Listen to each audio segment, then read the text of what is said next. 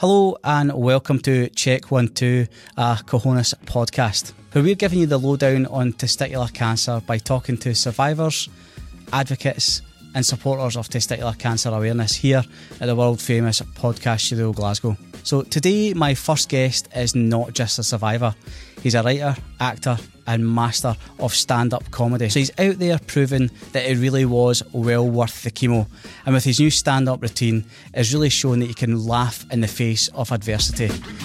The one, the only, Michael Shafar. How's, how's the show been going anyway? Has it, has it been going down pretty well? Yeah, it's been great. I mean, Edinburgh was fun, and then I just did it in uh, Zurich last week, Right. And I was I'm, when I particularly when I go to like mainland Europe, I'm always interested like what what's going to travel, like Yeah. what's what will people get and not get. But yeah, they got it all. It was great. Yeah. Um, they were really fun, and then I did it in London on Thursday, Mhm. um, and they were great. That was really fun. So yeah, it's been going good. I'm doing it in Paris next week. Um, so yeah, it's interesting. Yeah, like every time, like every city I go to, you kind of work out, you know, what's what's what works, what doesn't work. You know, yeah, So I take it you're headlining when you're going to these places as well. Like yeah. your- So when I went to Zurich, they put on a show for me, right. um, and they had like two people opening, and then I did my show. Mm. Like I did like the full fifty minutes or whatever at the end. Um, yeah, and then in London, I had an uh, yeah in London same thing, and Mm. Paris same thing. It's a nice way to do it. Yeah. it's because I like to see, I like to see the openers as well. Yeah. Okay. It's interesting for me to see like, you know, who are the comedians in Zurich and Yeah. and what do they talk about, Yeah. and same thing with like Paris or whatever. Because it's not somewhere that I could say is known for its comedy. It's Zurich. Not at all. You know, so- mind you, that but like it's um it's building. Like Mm. they've got a bit of a. There's a couple of guys there who are like trying to establish an English speaking comedy scene. Right. There's a bit of like a German one and like a bit of a French one Okay. in in Switzerland, but yeah, now they're trying to trying to build up an English one because they've got the big because there's big comedians now coming through Europe and Yeah. and they're adding Zurich to their itineraries. Like I think Jim Jefferies was in there recently. Um, you know, did like the theatre in Zurich. Like Yeah. Tom Segura also when it came into the theatre. So I think there is a bit of like momentum. Yeah. I don't think there was anywhere Tom Segura didn't do this year as well. Man, he was everywhere. yeah, literally coming everywhere. yeah, yeah, yeah, yeah. I mean, yeah, Yeah. what a great, um, good name for a tour. Just because, just kind of sets up what he's doing. Yeah. Um, did you see him? No, no. I, I, I wish I did, but uh, I didn't get the opportunity to. But Okay. uh, man, I, I wish I did. Like uh, um, the next time he's over, which is probably going to be in another ten years. Yeah, try- I mean, it's such an I'll effort for them to him. do these like world tours. Yeah. But I feel like, I mean, I imagine he wouldn't. I mean, like, I imagine when he's touring his next show, he'll come and do it all again. Hopefully, I think he got a good reception in the UK and things like that. Oh, I'm well, sure he sold like cra- he sold like crazy. Yeah. Like I'm sure he'll be back within probably three years. I would Yeah. have thought. Yeah, well, he's, he's just he's starting a new hour anyway, so hopefully, Hmm. you know that that kind of comes across here. We've seen Louis, um, we've seen CK when he came here, Yeah, yeah, yeah. Um, Did- Glasgow or Edinburgh? Glasgow. Yeah, great. Uh, uh, just at the OVO, and man, that was that was a good gig. Man, the Glasgow. I mean, I've only done one gig in Glasgow. It was last night. hmm Good crowd. Good crowd. and r- the place was rammed, Yeah. And they're just like there's this energy to them. Yeah, Real, there's this. What's it? The word is lairy. I think is what you guys say in very the UK. so. Yeah, They're like, There's this "Oh, real God, to the crowd. It's like there's this exci- what is it? It's excitement, but there's also this like hint of violence as well in the Yeah, air. you very know what I much mean? so. Yeah, and it's just like a fun thing to play with. um, yeah, I really, I really, I found it very interesting. I haven't really, ex- I think in particular you get that like in the north, Mhm. like Liverpool, Manchester, Oh, Glasgow. sure, You yeah. get that. Yeah. Anything past the Watford Gap, you're going to find there's that Yeah. difference of yeah. Interesting. Yeah, yeah, yeah. So yeah, Mm. I found that. Um, yeah, it was just interesting, kind of like, you know, people have told me that Glasgow is like a really great comedy town, and it was Mm. like just cool to see it in action. in action. Yeah. Yeah, yeah, yeah. So we you touring your new stuff. Are you still doing the well worth the chemo, or is it a new hour, or you kind of I'm doing like I'm working some new stuff. Yep. So I just did I didn't do like my show last night. I just did like a 20 minute set Right. at the stand. Um, yeah, and when I do that, it's just kind of like I try to work in. That's when I try to work in some new stuff as Mm. well. Um, you know, try to do some local stuff too, um, just to keep it interesting. yeah Yeah, but it's also a bit, but also because it's like my first time doing a club. Yep. I also need to also make sure that they like I, I do well. Yeah, of course. It's always annoying. It's like I always like to go around. I'd love to go up and just like fuck around. Yeah. But um, I'm like uh, I should probably And get a few laughs. Yeah, so they book me again. Um, but yeah, no, it was really fun. It's a great Mm. club. Um, yeah, have you been?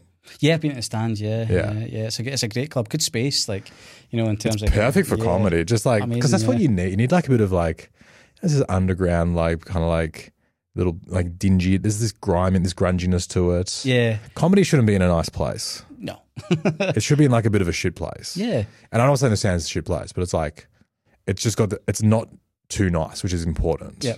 Like I've done clubs where it's like a beautiful theater or Mhm. whatever, and it's like people are too serious. People take it too seriously. it's so different as well. I think like it's always seems that like the comics reactions have to be a little bit kind of off as such because the laughter takes a while to go backwards. Yeah. So it's like you all of a sudden you know you've you've hit your punchline, but the people at the back are still laughing. yeah, yeah, yeah. You have to like sit. You have to wait for people to get it all. Yeah, Yeah, Um, yeah, comedy should always be in like a pub, a bar, something that's like that. yeah. I don't know. That's my take on it.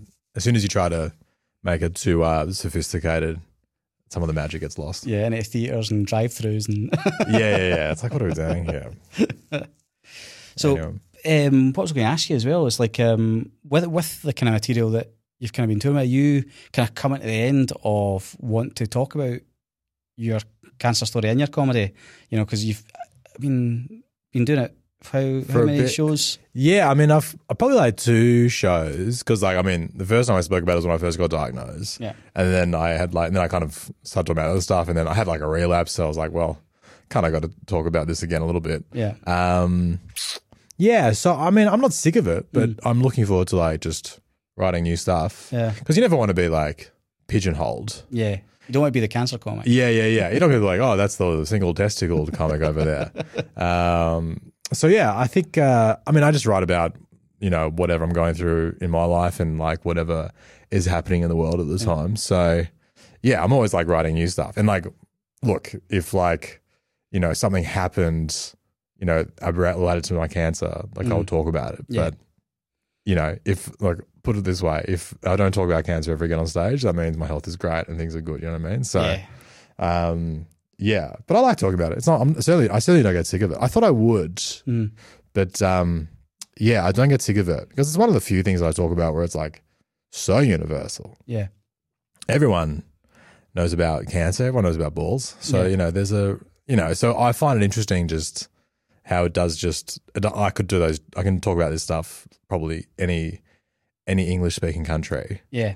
Um, and it would it'd be I could probably translate the jokes into other languages. They probably still work. Still you know what I work. mean? Yeah. Because I always found that, like, um, see, after I had been through my cancer, I always felt like my mates are going to be sick of me going, well, when I was going through treatment, or just talking about, even making my own jokes about myself. Yeah. You know, and then then you watch like yourself up on stage, you're like, God, like, are they? Um, uh, uh, uh, does he not get sick of his own self? So it's it's interesting to hear that. No, it's still something that you know isn't too Well, bad. I get sick of like um I get sick of like material, if that makes sense. Mm-hmm. Yeah, yeah, So it's like if I've been doing a bit for a while and like I know it works, I know it gets a laugh, I'm just like like I don't like you know, it's not exciting anymore. It's not Yeah. fun anymore. Um so uh, that just happens with all my material yeah, because it's like, you know, if it gets a laugh, I'm like, yeah, but I know that was going to work. I'd, I want to try something else. Um, so yeah, I feel that way a bit about the cancer material because I'm like, well, I know this works. I know people laugh at it and whatever. Um, so I, I want to try something else or try a new angle on it or something. Um, but that's not because I'm sick of talking about cancer. That's just because like I just get bored of my own material. body your own material. Yeah. So uh, was it something that um, you felt was cathartic when you started doing it anyway? Like, because you were you going through treatment when you first started doing jokes about it as well? Uh, yeah, yeah, yeah, yeah. So I started, um, yeah, it's an interesting timeline. Like I started treatment end of October in 2017, and I didn't do like comedy for a few months because I was like, you know, still just like it's, I was pretty busy doing other doing chemo. Um, but yeah, then I got to the point where I was like, well, you know, you know, normalcy is really important when you're going through treatment. Um, that's what I found. Is like I just really enjoy the days where like you know I could just have a regular day Yeah. and not be in hospital feeling like shit or whatever. Mm. And I was like, well, you know, for me, normal is going out and doing gigs. Um, and it just happened to be that I was, you know, bald at the time because I was in between rounds of chemo and I looked like shit. Yeah. I felt good, but I looked awful. Um, and so I was like, well, I want to do gigs, but I'm going to have to address the fact that I clearly am doing chemo right now. Yeah. Otherwise, you know, it's weird. Everyone's like, wait, what? Like, why did the Make a Wish kid come here tonight? You know what I mean? So, um, yeah, it was. Uh, it was just out of necessity that I had to talk about it. Just because when you walk on stage, you look like that. I don't know. Like if someone walks on stage and like you know they're missing a leg or something, everyone's waiting for them to mention the missing leg. Do you know what I mean? So Although I've seen you with your bald dude. There's a there's a quite an infamous picture of you like shirtless where you're rubbing your head. Yeah, you yeah, look yeah. all right. You know, it's like you- was I pulling it off? I thought you looked like you know, kind of Deadpool Ryan Reynolds, but I, I looked more like I looked more like Uncle Fester when I was going through treatment. So you know, it's like I was, I was looking at you going, bastard. That's well, it's good to know because you know what's annoying because like I did notice like I've got like a bit of a bald patch coming through. Oh, right. So it's good to know that if, when the time comes, I'll be able to No, pull off bald if I have to. No, you definitely suited it. I appreciate that. Um, so yeah, I mean that's just kind of yeah. So I just you know I was doing gigs during during chemo and I just was forced to talk about it. Yeah. At least it was pre-pandemic as well, because then that would have been something quite spectacular to kind of want to do whilst you know going through treatment and then going into clubs and stuff. So at Yeah, least you didn't yeah. have that to contend with as well. Yeah, like. that's true. So although that, that was when I was first diagnosed, I was in in 2017, but I did have a relapse. When I had my relapse, it was during the pandemic. So, um, but you know, it was really funny because like there was nothing to do during the pandemic. Like, so everyone was just like, "Well, I've got nothing to do," and I'm like, "Well, if I'm gonna have, if I'm gonna have a relapse, Mm-hmm. at least do it now when there's like nothing else on." You know what I mean? Because like one of the hard things about going through treatment the first time was um, just seeing everyone else's lives. Everyone else is like just still living their life, and Yeah. you know, and you compare, and you're like, oh, you know, you get jealous and you get upset. You get, you know, you feel like you're missing out on everything. Um, so mentally, that was hard. And then, you know, then I, everyone else, everyone else's lives have stopped. So I'm like, well, I'm like, there's not like there's any opportunities or gigs I'm missing out on from doing the chemo right now. So Yeah. that was mentally maybe a little bit easier Yeah. in some respects. it's just such a weird thing as well. Like to think that you had went through your chemo, you know, you had um, went into remission, and then to be told in 2020. Yeah. Yeah. So was it was it just a, a kind of normal checkup, or did you or did you feel unwell? Well, yeah, no, I just kind of went in for my regular scan because we were doing scans like every like three to six months at the time, and um, yeah, I kind of went into the scan feeling like, yeah, I feel like it's just feeling pretty good, whatever. But the thing is, like, you, know, you don't really have symptoms if it's like a, such a small thing. So they had like, and then when I did the scan, they detected like something was there was like a mass still in my stomach that was like very small, like wouldn't be causing me any symptoms. And they were like, okay, we're going to cut, we're just going to cut it out. We hope that it's just like, cause sometimes you get like a, you can get like a benign regrowth sometimes. It doesn't necessarily mean it's like malignant. Mm, About a nine, nine and a half. Sorry. About a nine, nine and a half. Yeah. Sorry, man. Try to out comic the comic. no, no, no, no. Bring it, throw in the last. Let's get as many laughs as we can. Um, yeah. So anyway, so they, they detected that and they cut it out and they're like, okay, this is there's cancer, there's actual real cancer in here, and um, you know we're we're going to have to do more chemo. So um, yeah, that's how I found out. Um, yeah. So. And now I still do checkups, and obviously there's that anxiety still about every time I go in for a checkup. But look, I kind of feel really good. I feel really healthy. I feel like, you know, I, I like to think that I would know if something was wrong. Because when I did go in for that checkup, I felt good, but I did notice there was I had a bit of a niggle in my back, and sometimes having back pain is a sim- for me was a symptom. Yeah.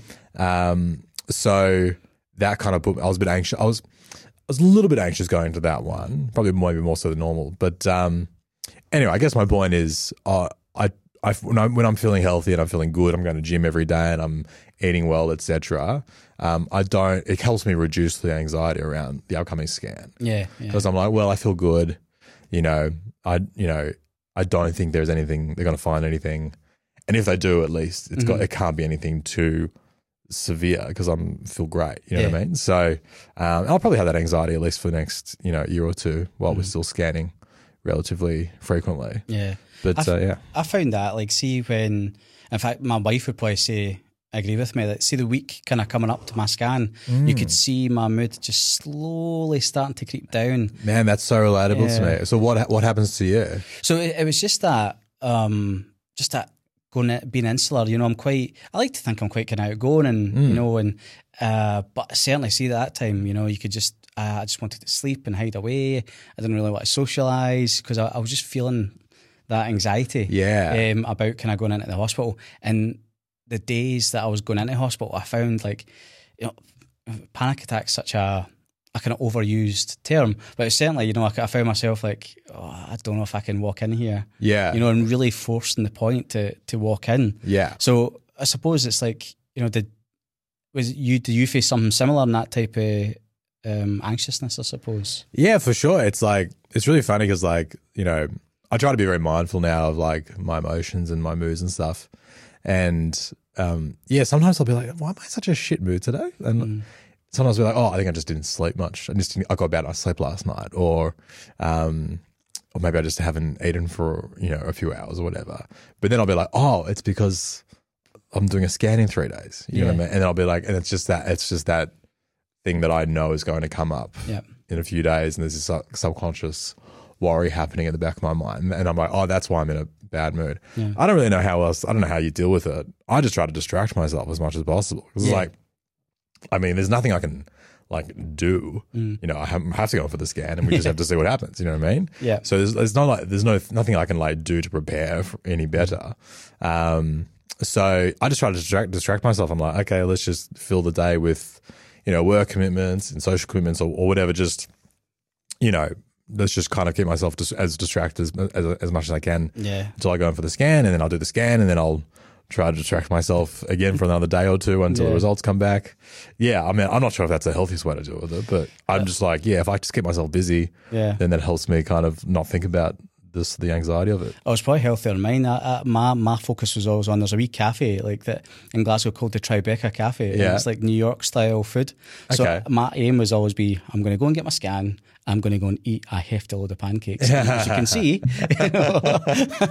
that, uh, Mate, that- you got to do your post scan pancakes. You got to do your celebratory pancakes post you know, so I was always looking for the the celebration of no, it's okay, Paul. Yeah, that's fine. Yeah. That's great, great, great. You got to, got to. Yeah, I mean, every time I get a good scan, me and my wife, we're like, we go for like a dinner. We're like, let's, we got to celebrate the wins. You know what I mean? You got Yeah. got to take the W's. That's what I say. Yeah, So, um, yeah, we took a lot of losses over a few years. So, um, yeah, whenever there's a W, you get through. Whenever you get through a milestone, you get through a scan, you get through a blood test whatever. yeah. Yeah, you got to celebrate that. Oh, know? you gotta, you got. I think when I got my all clear, I'm sure me and my wife went out for dinner, like as a Oh, as a celebration of. I'd such, go on holiday. Bro. Let's go to fucking. Let's go to Greece. Let's do it.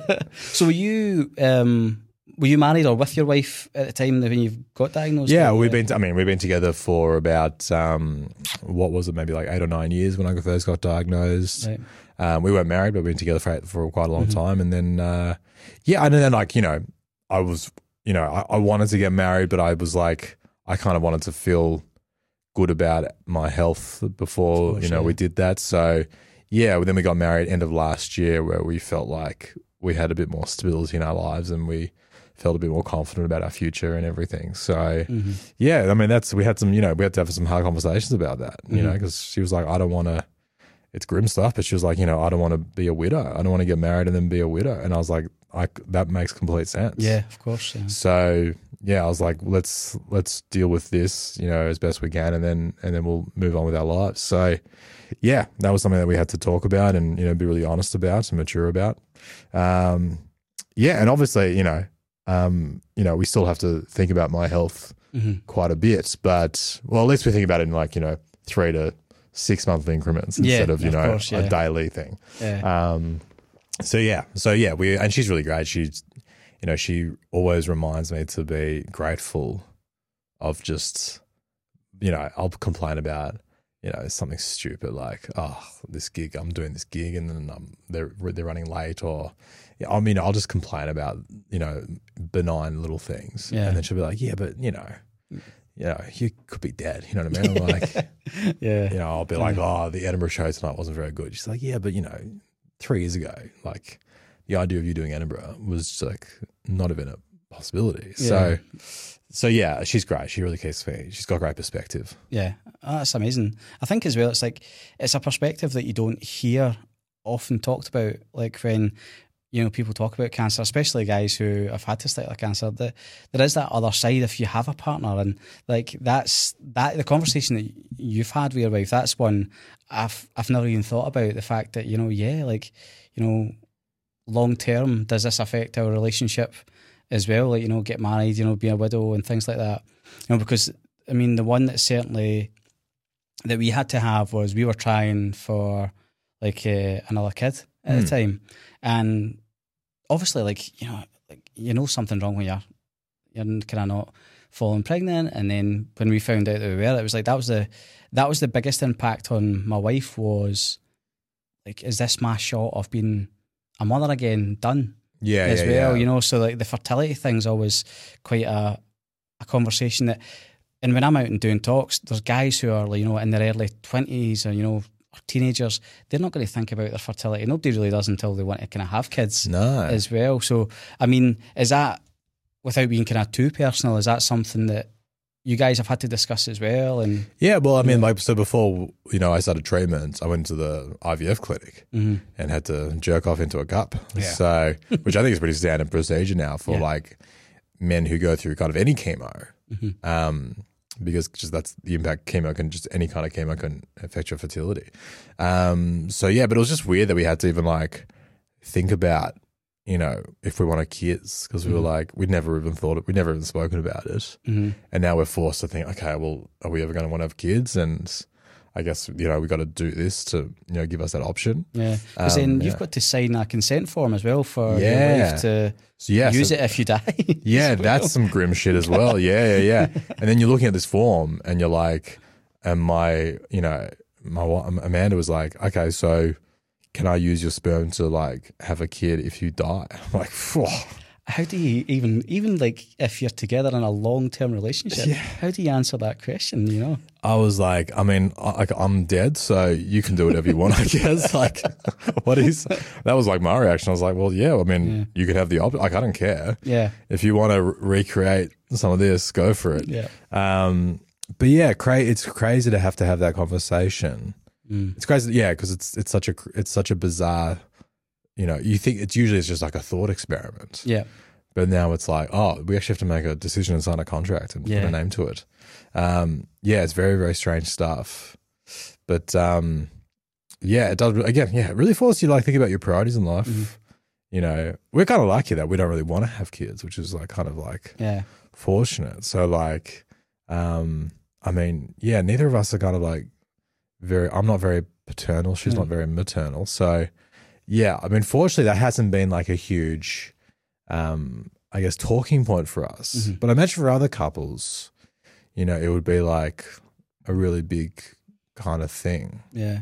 I think the one thing we d- you never really saw. I think because you know guys don't have these types of conversations anyway. You know, it's like um, when you look across um, even any kind of social media or YouTube, wherever, you don't really hear guys talking about testicular cancer. They don't talk about their fertility. They don't talk about all these things, and like that's what like as cojones we're trying to do is try to kind of break down that stigma. So to be able to kind of have these conversations, you know, would have helped. See if um, my wife always says that if she had seen our story from somebody, she wouldn't have been as worried.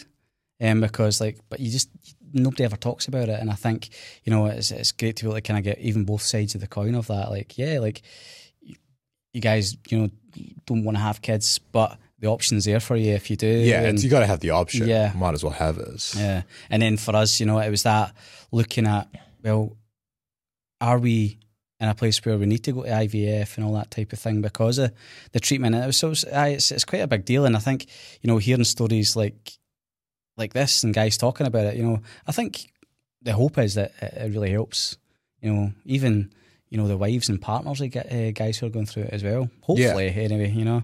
No, I think so. I mean, there's not a lot of. I'm not sure what it's like in the UK or in, in Scotland, but um, you know, there's not a lot of like resources, you know, that are like people firsthand accounts from people talking about this stuff. Yeah. And I feel like, you know, I don't know, a podcast like this where, you know, if someone who's been recently diagnosed or has a partner or whatever who has been, um, I imagine this would be quite useful. Mhm. I imagine hearing us talk about this would be quite useful. Yeah. So I'm glad that we can offer some sort of use to people in that regard. You know, It's such a, and I think it's such a, an important thing as well. You know, it's to be able to kind of just take that stigma away. I think you, you'll be aware of this as well. Like Lance Armstrong, I, th- I don't think in the the the late nineties, early two thousands, you there was a yellow wristband on everybody's wrist. yeah, yeah. yeah. I mean, that's Yeah. what that's what I find interesting about the Lance Armstrong legacy, because people are like, you know, I can't believe that guy like, you know, cheated and you know whatever undermined the sport of cycling. And obviously that's bad, but also he he raised so much money Yeah, for it's like I've I'm so conflicted by that because Yeah. like you could th- like possibly like his research helped me live. yeah, So I'm like, I don't care if he, yeah. I don't care if he was injecting EPO. No, I feel like that pales in comparison to the the work that he did for his Yeah. charity. lots of medals, life saved. You know, I mean, obviously, he's not a. I'm putting it this way. I don't think he's like a good person. Probably, he seems like an absolute psychopath. But like, but I still think overall his contribution to humanity is way bigger than what most people Yeah. may do. I mean, you know, there's nobody, there's no doubt there to say that, you know, now guys who were in the kind of stage of treatment that I was only get one round of chemo, whereas I had to go through two. So, but who's to say that, you know, if it wasn't like research for the Livestrong Foundation that helped guide that, Hundred you know, so that guys weren't quite as uh, floored with chemotherapy Yeah, or yeah, radiotherapy yeah. at that matter as well. So. Well, exactly. I mean, I've saw and I watched his documentary when I think I was going through chemo, and I was like, oh, I was like so inspired by it. I was Yeah. like, this is my hero. I don't care. I don't care how much, how many injections he was taking in the back of a Ute on the on through the mountains of France. Um, yeah, I, I just I I find him to be a fascinating character for sure. Oh, it really is. I, I watched the documentary and I was I was much like yourself. I was so conflicted over him. Yeah, because I mean, I'm not conflicted. The man's a hero. I mean, it's, it's unbelievable. Like, see the and people can go, yeah, yeah, but he did this. It's like, but yeah, so did the fifteen other guys that were behind him as well. Can I just say, you know, like, I mean, obviously he was probably the worst of the cheaters, but they're all cheating. Mm-hmm. They're all cheating. Yeah. And let's be honest, the ones who, the other ones who cheat, who cheated, they weren't raising money for cancer on the side. So I'm just saying, I'm just saying, I think the real villains are the guys who cheated and didn't raise money Exactly. for cancer. Second to fifteenth place are the real. Fuck villains those guys. That's what I'm. That's, exactly. that's really where I want to get to in this podcast. Listen, Lance, we love you. but uh, ah, but it was, it's such an interesting thing, and I, and I never even really thought about it in that regard. That you know, yeah, his research would have added to you know guys like you and I across the world, you know, receiving different types of. Hundred percent. Hundred I percent. never even thought of that. Never crossed my mind. Yeah, exactly. so yeah, it's. uh, I suppose it's an interesting thing as well that um, all the kind of the stuff that we kind of talk about and go through as men as well. So the the kind of biggest thing was with your treatment. You know, you talk about your anxiety, you talk about things like that. Um, did you have any um, struggles with your mental health after your treatment, or was it just something that is just kind of slightly there as such anyway? Yeah, I mean, I'm always a bit like, I'm I'm always a bit like concerned. This might sound bad, but I'm concerned about like the over medicalization of mental health. Like I'm I'm concerned about the way in which um, people are diagnosed with a condition when uh, it's just a natural response to their circumstances. Yeah. Do you know what I mean? Like, and I'm not, of course, like there are real mental health diseases, Mm-hmm. you know, that are chemical and genetic or, and whatever. Yeah. But then there's just, you know, people, sometimes people are anxious and people are sad and depressed because their circumstances are anxiety inducing and stressful and depressing circumstances. Yeah. So is Which that, is most of the population, let's be which is most, I mean, we're in Scotland right now. It's pretty, I got up here and I'm like, geez, I can, it's, yeah, it's pretty grey. It's pretty dreary. uh, no wonder people come out to comedy clubs here. They, they need a laugh. But, um, uh, so you know, like when I was going through treatment, obviously, like it was very, uh, very challenging mentally, and it was it was it was very tough. But um, that was just a, a normal reaction to what I was going through. It would be bizarre to not to not kind of have that that downness. And I, look, I, was- I, I was lucky that you know I had a amazing partner and a family and you know friends who you know were very supportive and I had a great network around me and without them you know it would have been so much so much harder so but yeah I, I don't think I would ever say that I had like you know a medical mental condition at the time Yeah. um nor would I say that afterwards do I have something you could diagnose me with other than just being I mean when you're going for a when you when you're going every few months to find it if your your cancer's coming back Mm. and even though it's unlikely you still have to be ready for that possibility Yeah, even though it might be remote drop, Yeah. you still got to that's something you still think about I mean like of course you're going to be anxious it would just be insane not to feel anxious or Mhm. stressed so yeah I'd um I just try to think of you know I try to notice it in coming up in my head I try to make sure that you know I'm aware of what I'm feeling at the time and try to have things in place to to help me deal with that Yeah. um and that's just you know how I approach it Yeah. Whereas, yeah, I, I just I get worried when, you know, people are start going on, you know, I don't know, they start they start taking drugs or medications, um, and they start to like define themselves with by their mental health conditions.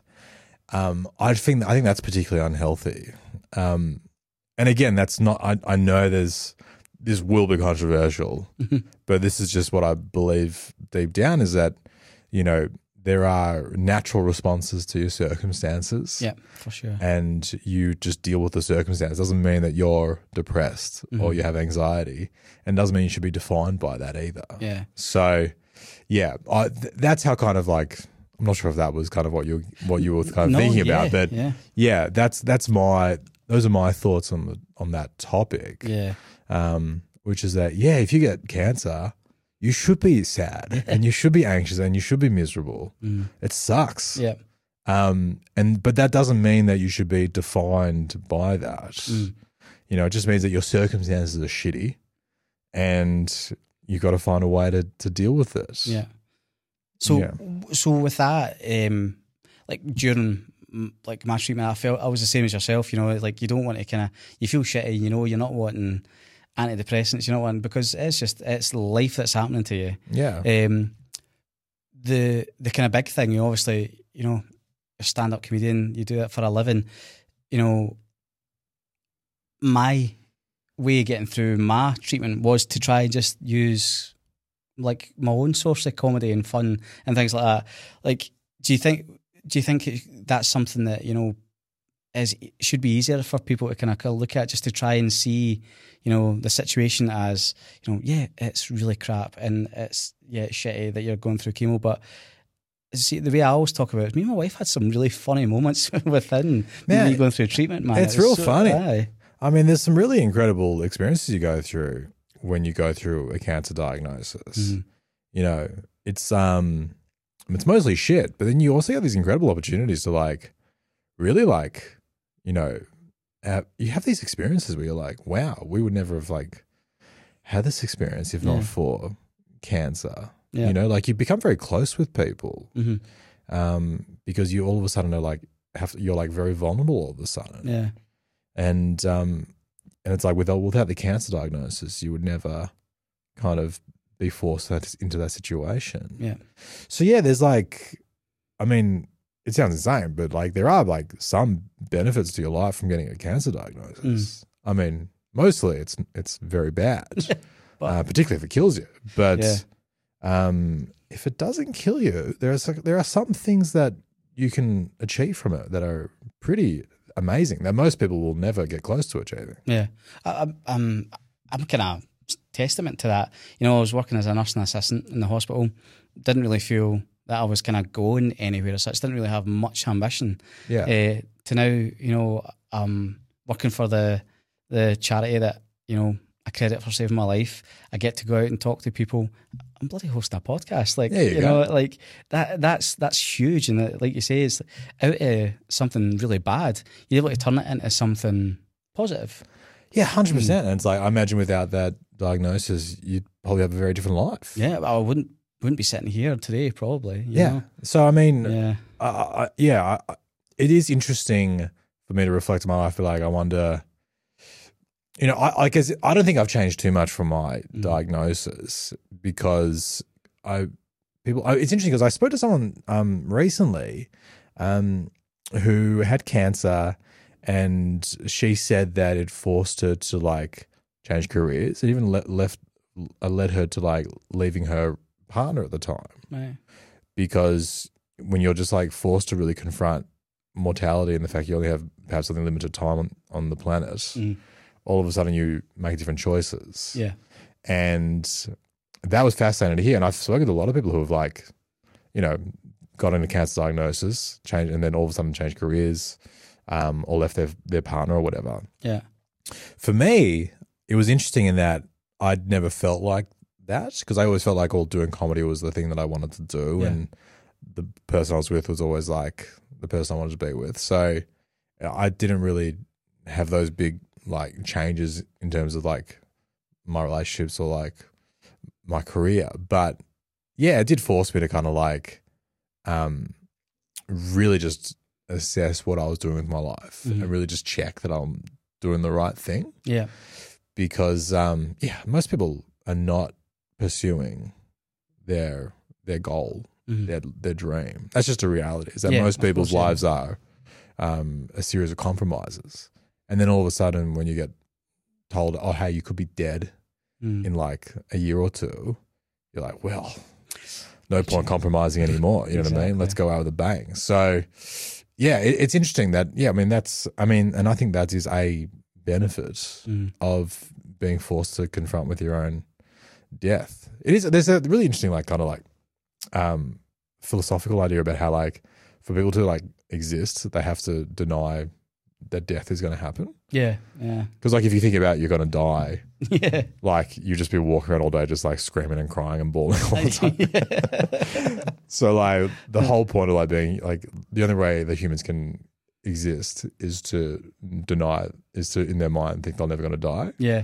but then also being forced to realize you're going to die force you can also force you to like achieve and be ambitious so yeah it's just an interesting yeah it's a fascinating paradox Yeah. in like the human mind It was, it was certainly one that I, I kind of confronted within my own roles as well. You know, like uh, it's a an ironic um, analogy, but I always felt like Sisyphus, Sisyphus rolling the stone up the hill. You know, I always felt like that. You know, and it's like, and then once my cancer diagnosis happened, and then you're faced with that, is this really what I want to be doing? You know, is there more? And then you know, you get caught in that cycle of yeah, but this is how I make my money. I'm, you know, I'm in my thirties. Do I really want to change career? Mm. And then, you know, you have that cancer diagnosis, and you go, no, do you know what?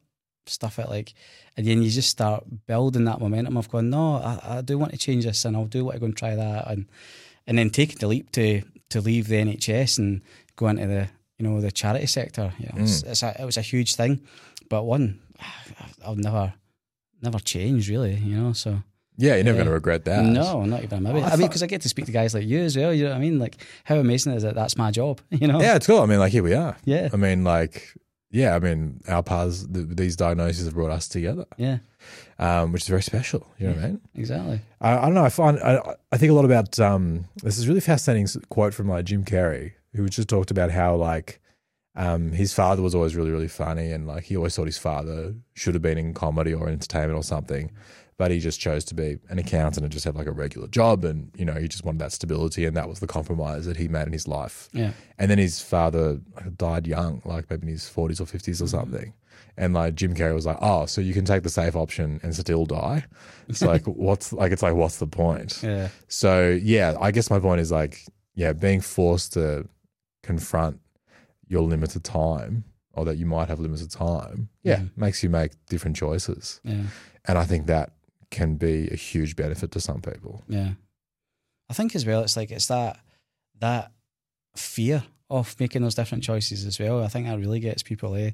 You know, you having to kind of really stare down that crossroads and go, do I want to? Yeah, that it's, it's such a hard thing, and uh, you know, facing that at some point in in every walk of life, you know, everybody does it, and Mm. you know, to, to have the courage to kind of go and do that is um, takes a lot. So, uh, and here we are, you know, sitting here talking about testicular cancer. Yeah, hundred You know? Two balls between us. you know I mean? Exactly. Like, it's It's probably the first time this, these couches have had two guys and only two balls. know? it's, really, it's, it's, it's a unique uh, a unique thing to be be part of. Usually it's an odd number. Well, yeah, exactly. Yeah. like the bowling balls.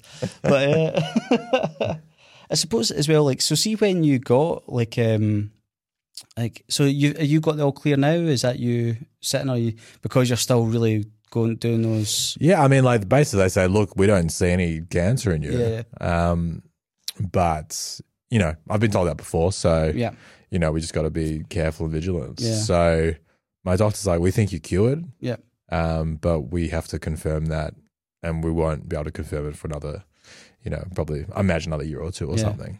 So see, like uh, you've you you live out in Australia, but you've moved to London. So did that care switch? You know, I know up in uh, well up here in Scotland, the it went from ten years of being kind of looked after to like five, and then that was you. Like you were considered kind of done. Is that the same in Australia and, in- and in England, or Yeah, I pretty. I think. I mean, I've been told like kind of like five years is when like they like, like okay, you, you don't have to come back here anymore. yeah, uh, Um, but my doctor said to me, look, like kind of if you have like two, basically if you have like two years where like we're not seeing anything, mm, you know, just the chances of anything popping up after that are just like it's basically never happened before. Yeah. So he's like, look, if you if he's basically said to me like if you kind of go for two years without kind of us seeing anything on scans or blood tests, you know, you can feel pretty pretty confident about yourself. yeah, So I think I'll be at that two year mark um, relatively soon, but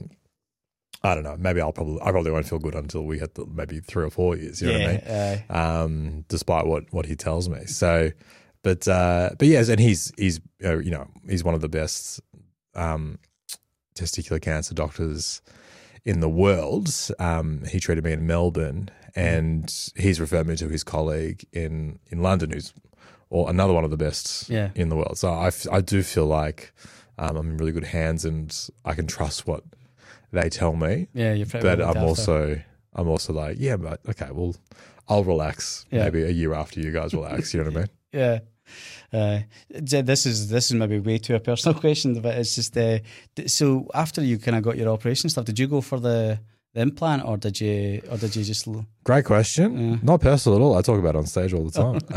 um, no, I did not get the implants because my urologist just said he kind of advised me against it. Mm. Really, he said, "Look, I've done it for some men, and sometimes they come back and say it's uncomfortable. I want you to take it out." uh, So I was like, okay, well then let's just.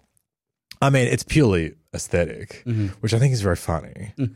Just because I think balls are.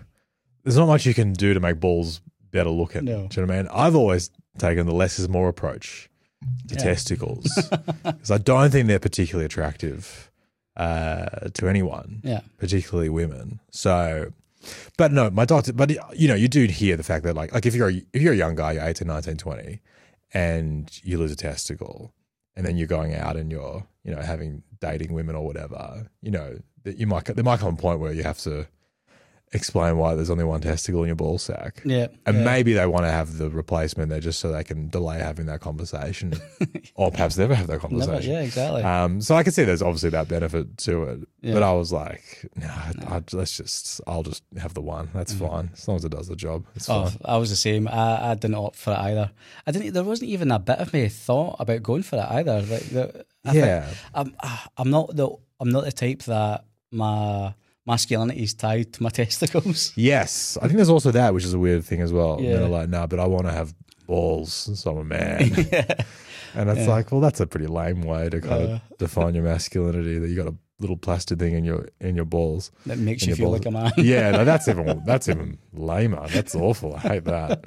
So um, yeah, eh, but I, I mean, look, I'm sure that I mean, look, whatever men have to do to feel good about themselves, go for it. You're not harming anyone else. Yeah. But Uh, that was my approach own. to it. Uh, if that's what makes you feel better after it as well. Go for it. Have put put three Yeah. balls in there. Have an extra one if it makes Yeah. you feel See, they, better. they didn't offer that. Yeah, know? they should offer the third. yeah, you know, just like Should be able to compensate. just like that David Bowie thing, you know, in Labyrinth. You know, let's just go for that. Yeah, you know those uh, makes me of those. You know those perpetual motion um, Yes. device with the ball sitting in it. Yeah. Put one of those in. Just have it always. Just always clicking. you're just always clicking for the rest of your life if that's what you need to feel like a man. Could you imagine? but people could just hear you coming down the corridor a mile Oh, oh, away. there's Colin coming down the street. Always clicking that man. He wants everyone to know. Oh, no. I just had to. I had to endure the the fact that my name's Paul and I've only got one ball. So you know, being one, ball, Paul one is ball Paul. Lucky you didn't have when you was when you were a kid, you know. Otherwise, the kids would be merciless. well, yeah, yeah. yeah. Oh, to be fair though, we did. Maybe it's karma because we did have a guy in school who was also called Paul, Mm-hmm. who had an undescended testicle. So Uh, was he called? And he was called one, but he had two balls, but he was still called one Jeez, ball Paul. he's pretty stiff, isn't he? Isn't he? yeah, so Pretty unlucky to get that that moniker. Yeah, And so- there you were. Did you call him one Paul, one ball Paul? I probably did at one point. Well, that's your You karma, that's isn't it, hey? karma, Yeah. right? I probably did at one point. God was like, know? "Fuck this guy." He's like, listen, I know what you did. yeah, That was your that was your atonement. very much so. Yeah, yeah, yeah. But it was, uh, uh, that was the, the good thing, though, I think, like when I was going through treatment and having mates who were able just to kind of make those jokes as well. Do you know what I mean? Like you kind of touched on it earlier, um, having that good support network and things like that. The worst is when people won't make jokes. That's Yeah. awful. Do you know what I mean? It's like, no, I'm. You don't patronize me by not making jokes about me. Yeah, exactly. Yeah. ridiculous. Make fun of me, please. Hundred percent. Because you would have before. Do you know what's funny? Because like I did a gig where um uh, when I was like in between chemo and I obviously you know looked bald and everything. Mm. And um, do you know that movie? Uh, there's a movie I Am Legend with uh, Will Smith. Um, where and it's like there's like one of those zombie movies and all the zombies Yeah, are out to killing yeah. whatever. Um. Anyway, like I went on stage and then like afterwards the host came on afterwards and made a joke how I looked like how one of the zombies or whatever from Right. that movie, and I thought it was really funny. I'm like laughing, and um and the cr- and there were people in the crowd who were like people laughed, and then also people in the crowd were like, "Whoa, can you say whatever?" I thought it was funny, and I was laughing to let everyone know like, "No, this is fine." yeah. But then anyway, then the, the MC messaged me the next day, be like, "Hey, just um sorry about." That joke last night, like I didn't mean to. Like, I'm sorry if you're, if you're upset or anything about it. I was Yeah. like, I'm upset that you apologized. Do you know what I mean? Like, Uh, it's funny. Like it, it's, it, it, I'm more upset at the fact that you would think that you have to apologize to Yeah. me.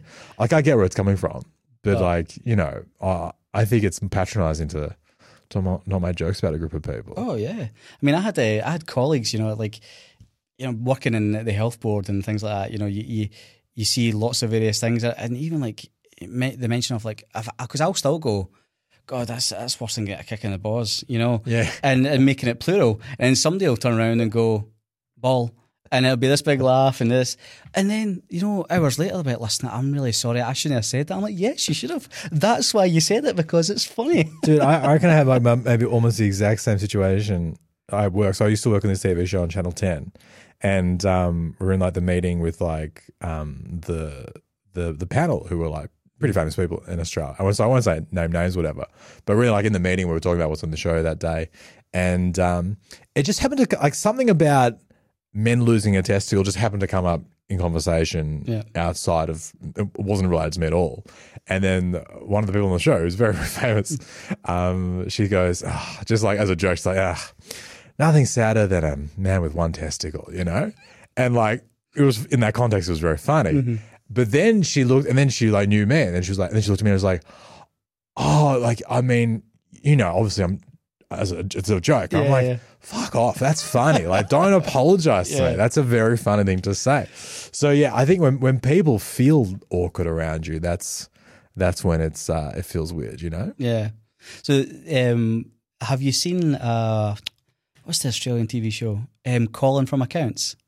Have you Oh, seen that? I haven't seen it, but like I know it's a big show. Yeah, and it's the, the guy, the kind of main guy in it's had testicular cancer. Yeah, yeah, yeah. And it kind of comes out of the blue because you don't really expect it at first day, and it was like, and it was such a a unique way of kind of talking about testicular cancer, but not really talking about it at the same time. It was Mm. really, it's really really good. Like and like typical like you know like things coming out of Australia. It's really funny. You know Yeah. what I mean? So it's like. There's a few funny Australians. Yeah, Yeah, they yeah, pop up every now and again. Yes, yes, they kind of do all right. Yeah. You know, it's like, like I said to my wife, I says, you know, Michael's made it into my top three favourite uh, Australians of all time. So- I'll. Who's not? Who's who are the other two? Oh, well, Colin, the dog from Okay. Colin from Accounts, Okay, and yeah, Joe yeah. Mangel. And so who? Joe Mangel from Neighbours. Oh, that's so funny. He was the greatest character on TV when I was growing up. Joe Mangel was a hero to everybody. It's funny to me, by the way, just how how big Neighbours is um, in the UK. Yeah, yeah. Because in Australia, it's kind of like a bit of a punchline. It's, Yeah. it's like it's long running soap opera that no one really in Australia watches anymore. Yeah. we watched in like maybe the eighties or the nineties or whatever. yeah, when it was first new and exciting. When it was new, Kylie Minogue was on it. We were like, yeah, "This yeah. is big." Um, but now no, it's just on like one of those you know satellite channels now in Australia. But then I come to London and I see like billboards and like posters. for. I'm like, what is this parallel universe where uh, Neighbours is big? Mate, see when Harold Bishop got swept away off that rock, I've never cried so much Oh in my my life. gosh! Honest to God, hon- like see, uh, It was uh, that and the Queen dying. Those are the two things that really upset the UK the most. it pretty much did. you know? yeah, yeah. Sorry, I shouldn't be bringing up the royal family in Scotland. I No, no, apologise. it's all right. It's all right. It's a point of contention, I know. Uh, but yeah, honestly, yeah, it's it's just, it's just so interesting though to to kind of sit and talk to somebody like this and that kind of have that long form conversation about testicular cancer as well, and and, and to kind of have a laugh. And I think that's that's really what we're trying to kind of do as well. Is like Mm. just let's say fuck, you know, it's like, like the conversation we literally just had is. It's okay to laugh about cancer, you know. It's like if, especially if you've, if you've, you know, if it's you're talking- crazy not to. Yeah. it's crazy. I feel like 'cause I once did like an interview in a newspaper, and uh, and they surprisingly actually put a quote of mine in context, basically, where Yeah. and I was basically saying like, you know, I think cancer can be funny. Mm, You know, like I don't, like I think anything can be funny, including cancer. yeah, And then uh, I don't know, someone messaged me on Facebook after being like, "Oh, I just read your article," and was like, "Well, I want you to know that I've got breast cancer, and I don't find anything funny about it." I'm like, "Okay, well, sorry that you can't laugh yeah, at your own cancer. That's that's something for you to deal with. You know what I mean? Yeah. Like, you know, the way that I deal with my cancer is to talk about it and laugh at it, and I think that." Talking about cancer on stage and making is so important. You know, so important to destigmatize it and make people feel comfortable talking about it and laughing about it. So, yeah, I, I think um, I understand where those people come from, yeah. but I just think that they're wrong, and I think that it kind of harms, it can harm themselves and also just harm, you know, the cancer community more broadly. Yeah, well, I think it harms the the the stigma around it and talking about it. Yeah, You know, one of the kind of big things that I always bring up in my talks is, you know, at school, you know, girls were always taken away and they were talked about like their periods and things like that. And us boys were just left in a classroom, you know, yeah, not talking about anything. yeah. We're like, what's going on over Like, there? what's what's happening? Are they all syncing up? What's happening over there? What's going on? Yeah, yeah, So- yeah. It's so true. It's like, um, yeah, that's really that's interesting. Like when you do like sex, it is similar because when you do sex education and they separate the boys and the girls, it just makes it like, then both sides are wondering like, what the fuck, what the fuck's going on over there? Like, what's, Yeah. and it just creates this even there's more ignorance around it, and yeah, and then it creates more barriers between. I I I, I, can see that that um that similarity Yeah. that when you don't talk about something, it just makes it stranger, Yeah. and eventually you're going to have to learn about it. Exactly. So know. you know, anyway, it's a good point. Yeah, and and that's why we're trying to kind of get kind of into schools and, and, and educate it for a younger age. You hear the the, the argument that um, no, you don't want to because you don't want to frighten kids about cancer, Mm. but you know, but you can't have that message like that. Oh no, you don't want to kind of talk about cancer, but at the same time talk about early detection. yeah, You know, yeah, yeah, yeah. how does that how does that work then? You know, so Yeah, look, Uh, I mean, look, I'm not a parent, so I don't really kind of relate to that whole idea of you got to protect the kids. And like, I get obviously got to protect kids, but also like, phew, there's got to be a point where you tell them that Santa Claus isn't real. Do you know what I mean? Like, everyone has to have that moment. you know, yeah. everyone has to. And then what about like when you're when you're a kid and your grandparents die? Like, Mm. that's when you start to learn about death. yeah, Um, or when you, a pet dies, Mhm. like, you know, so. I'm not saying you, you know, you teach the kindergartners about that they're all going to die, but I'm just saying like, these existential. all right, kids, we got some hard truths for you.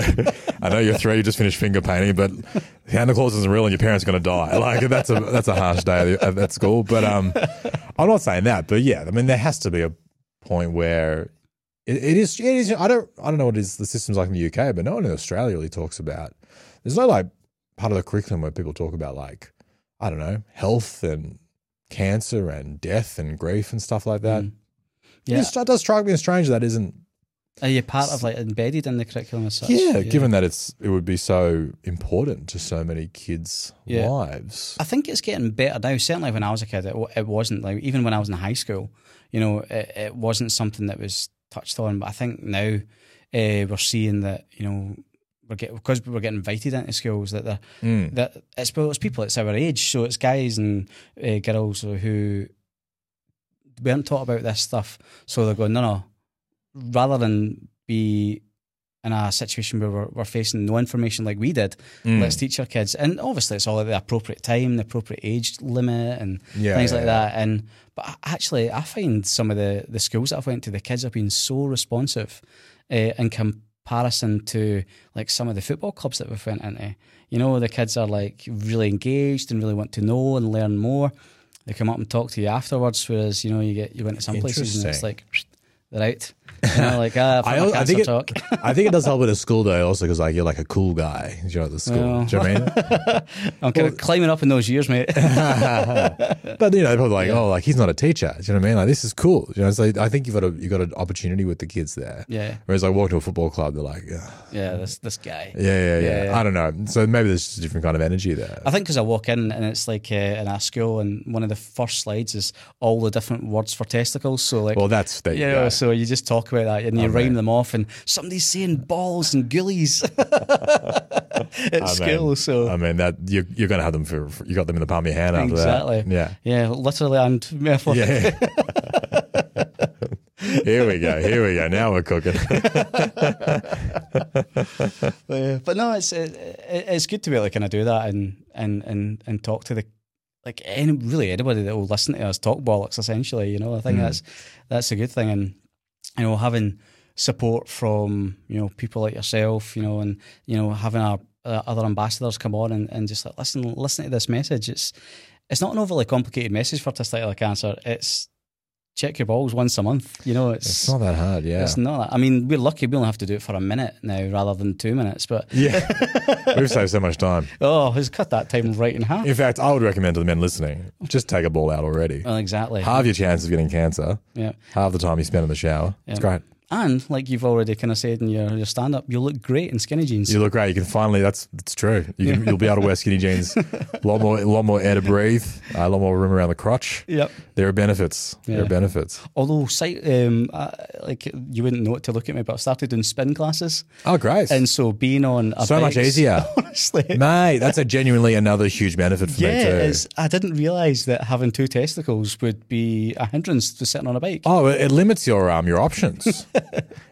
it limits the way. Maybe that's why Lance Armstrong was so good at. Uh, Just maybe he's wanting another one to go as well, you know? maybe that was the real advantage. Yeah, The real advantage wasn't the EPO. It was he actually had one ball. Exactly. That was what really should have got him out in the end. Caught him It's out more in the end. aerodynamic. That's that's exactly Or what it aerodynamic. It's always like you know you can like sit in different, but you can like shift your weight around much more easily on the bike seat. We're not worried about crushing a ball. Exactly. Oh man, that's uh, we've really come full circle here. We have. Yeah, I love this. that's a great theory. That that's why that's actually that was really Lance Armstrong's real benefit. Yeah, that is actually it wasn't cheating with EPO. I was losing you know, so I've been trying to find a, like a new angle on Lance Armstrong for I would say six years, There you go. and I reckon we've just found a new angle that I might be able to explore on Yeah. stage one day. And you should. Yeah, just, yeah. just remember when. well, I've been looking for new material on cancer. I'm like, well, now we've got the Lance Armstrong idea. Well, exactly, exactly. Guys, if you come and see me at a show in the future and I'm talking about Lance Armstrong, know that this was the podcast. This is that where this started the kernel of the idea. yeah, it's, it's it's going to go down as one of your greatest jokes. I can feel it. Yeah, already. yeah, it's an all timer. you know, that'll be the one that people will be shouting. You know, Do the Lance Armstrong. Lance bit. Armstrong bit. Lance Ar- I'll be calling it. I'll do the encore. Lance Armstrong. bit. This one time, uh, I was on a podcast. Yeah, yeah, yeah, yeah. But um, so yeah, um, in terms of kind of uh, doing checks and stuff like that, you still regularly kind of checking yourself, doing that kind of. Yeah, like I'm like really Oh. aware of you know what it feels like to, when you have cancer and stuff. Yeah, But um, I guess for me, like I mean, because the chances of it coming back in like the second testicle are like just crazy, crazy low. So Mm. I guess I don't have to worry about it coming back in another in my other testicle. Yeah. But like I'll obviously do like Yeah, check and yeah. like I think there was one time where I was like, oh, like I felt I thought I felt like something in the other one mm. just because I'm crazy neurotic. So I went in for an ultrasound and they were like, "Yeah, you're just you're fine." Yeah. Like it's I done the exact same thing, by the way. yeah, yeah, yeah, It just suddenly was like, no, no, I've got cancer. yeah, yeah. And it was in the midst of like the the in between scans and things. I was like, no, no, please get me in there. yeah, yeah, yeah. Uh, yeah, I think I'm, I'm sure it must be a very common occurrence when you've had it once. But like, um, so yeah, I was just probably just being, I was being like overly cautious. But my doctors were happy to to humor me just to make me kind of relax and whatever. But uh, yeah, like obviously, like I'm, I, I know, it, I know it not to look, what to look out for. You know, if it, if there's like, if it changes in size or if there's like, um, you know, a firmness or, or anything like that. Yeah. I think just, I think one thing is that a lot of men are like, oh, I'll have cancer when I'm pissing blood. That's how I'll know.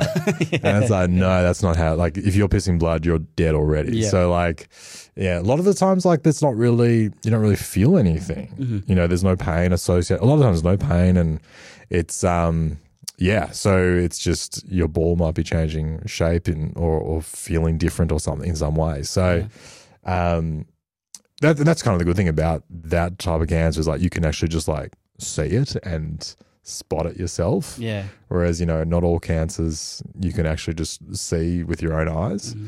So, um, yeah, so I guess it's one of those ones where it's like you can actually just deal with it really early and eff- effectively if you mm. if you're kind of smart about it. It's one of the things I always say as well. Like when I'm going out, it's like you don't need any equipment apart from your hands. You know what I mean? Yeah. You know, and that's it. You know. Yeah, it's like women have to go to bloody do a, get the mammogram and do, Yeah. the machine and stuff. you just have to get in a hot bath or a hot shower. yeah, yeah, yeah, yeah, yeah, yeah. And you, let's be honest, you're probably going to be around that area anyway. So you know, So nah, it's just true though. Like you, I mean, as guys, got our hands down our pants bloody often enough. all so time. You know, you see those guys that are just like, just like they try to warm their hands by putting their hands like just down their pants, and I'm like, Yeah. well, I mean, while you're down there, you might as well just see if you got cancer or not. But um, yeah, I mean, it's such an easy thing to do, so Mm-hmm. I just do it. You know, obviously it's kind of like this with this podcast. You know, we're trying to make it as kind of as as far reaching and and hopefully you know the people who come on and listen to it have take something away from it. You know, is there any advice that you would give to somebody who is at any point of their cancer their cancer journey their cancer journey that that you learned through yours that you know if somebody had told you this you would have appreciated it oh, that's a really good question. I mean, the only thing I would say, one one thing that really helped me was like I spoke to like another person who had just like gone through the treatment that I was about to go through, and at the same hospital, and he was just like gave me great advice. I'm like, okay, first day you get in, make sure you got a good pillow because like the pillows they give you a shit. Bring your own pillow in, and then they'll like okay, and then like they'll bring you food, and it's like okay, like breakfast is good, lunch is shit. Just like just like that kind of like n- real minute details about the experience yeah that were really particular to like the hospital I was in and like the treatment I was going through. Like just that. So if you're like going through it or you're about to start it, it's really handy to speak to someone who's just done it. Yeah. Because they can give you all that kind of advice. Um, and the other thing that I think probably just applies broadly is that um, I think that everyone's cancer experience is very unique in the sense that everyone's cancer is like diagnosed at a slightly different stage is going to be like a slightly different type of tumor, um, and your treat and then how it responds to treatment is going to be different. How you respond to treatment is going to be different. So it's just really important you take that into account, understand how like unique your situation is, because you always want to be like you always want to look at the, the data and the stats and be like, oh, okay, well this person went through the cancer and then they died, so I'm going to die. Or this person went through the cancer and they only had to do like one cycle of chemo and they were cured, so that's going to happen to me. And it's like, you know, it's you can't really kind of base your how you're going to go through your treatment based on what other people have been through. I mean, like data and stats are useful for like when doctors are prescribing medicine and working out what's going to be the best thing to, to work for you. But yeah, the way that you respond individually is always going to be really unique to you. So I think it's just so important to like just, um, you know, st- you know, get, I guess, base, you know, how you feel about your situation on like your doctor and your team who know you and your case specifically Yeah. rather than trying to base how you feel about things off data and what's happening in this latest research with this drug. Because I just feel like all of that is um, kind of um, a bit remote to to your individual experience. Yeah. That's a really good point, actually. Like I never really thought about that, but yeah, to to not focus on data. You know what I, mean? I would do that because I was Yeah. doing that heaps. Like when I was getting, di- I was I- I like, did. I was like, okay, well, I'm, I was researching. Okay, this is the treatment they give me. How many people uh, survive Yeah. after six months or twelve months, five years, whatever? I'm like, and I'm like, yeah, like like I was reading that, you know, and sometimes it made me feel better, sometimes it Mm. made me feel worse, but it, you know, it, it was kind of pretty irrelevant because you know this is like data that's just based on thousands of men who have got different stages of cancer, different types of cancer, or whatever. You know what I mean?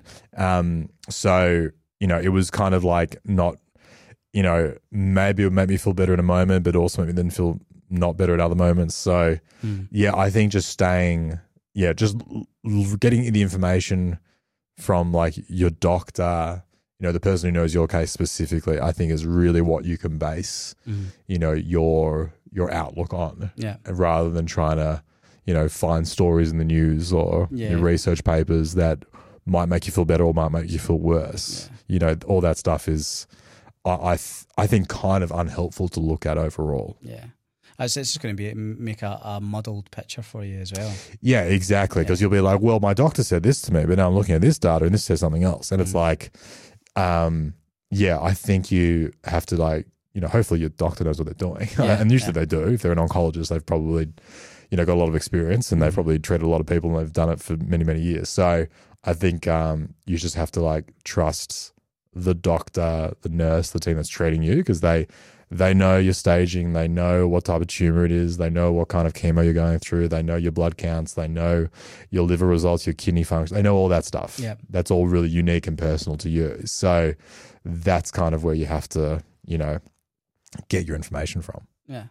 Excellent. No, no, thank and thanks very much for for giving me that insight as well. Um, thank you so much for coming on the podcast. Mate, thanks for having me. I will say, I didn't, I didn't really even know at the start that when the podcast had started because I thought we were just having a great chat, and then I'm like half an hour, and I'm like, oh, I think this is the podcast. so that's a real, can I say that's a real testament to you. I didn't even realize we were doing a podcast. That's a real testament to the guys here as well. yeah, yeah. to Cam, you know, so it's uh, I was like, oh, I think there's a red light there. I think it's rolling. Um, so yeah, thanks for making it so chill and so fun. And uh, I apologize if I said anything in the first 30 minutes of the podcast that um, should not go to air because I was like, oh, we, uh, but um, No, not at all. I, I think it I was- think it was all really honest and good. yeah, it really helped me as well. You know, being my first podcast and stuff, so it, it definitely helped me. No, it was great. Um, I like it. yeah. Don't tell people when you're rolling. yeah, No, I think it's good. Yeah, Because it's like, oh, you'll just get like a really smooth.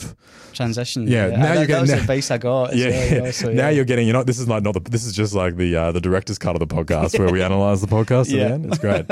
um, so this is uh, kind of your your time to kind of say like where you know where people can find you, where they can see your comedy. Oh yeah, like um, find me on uh, social media, just at Michael Shafar. It's um, Michael and then Shafar S H A F A R.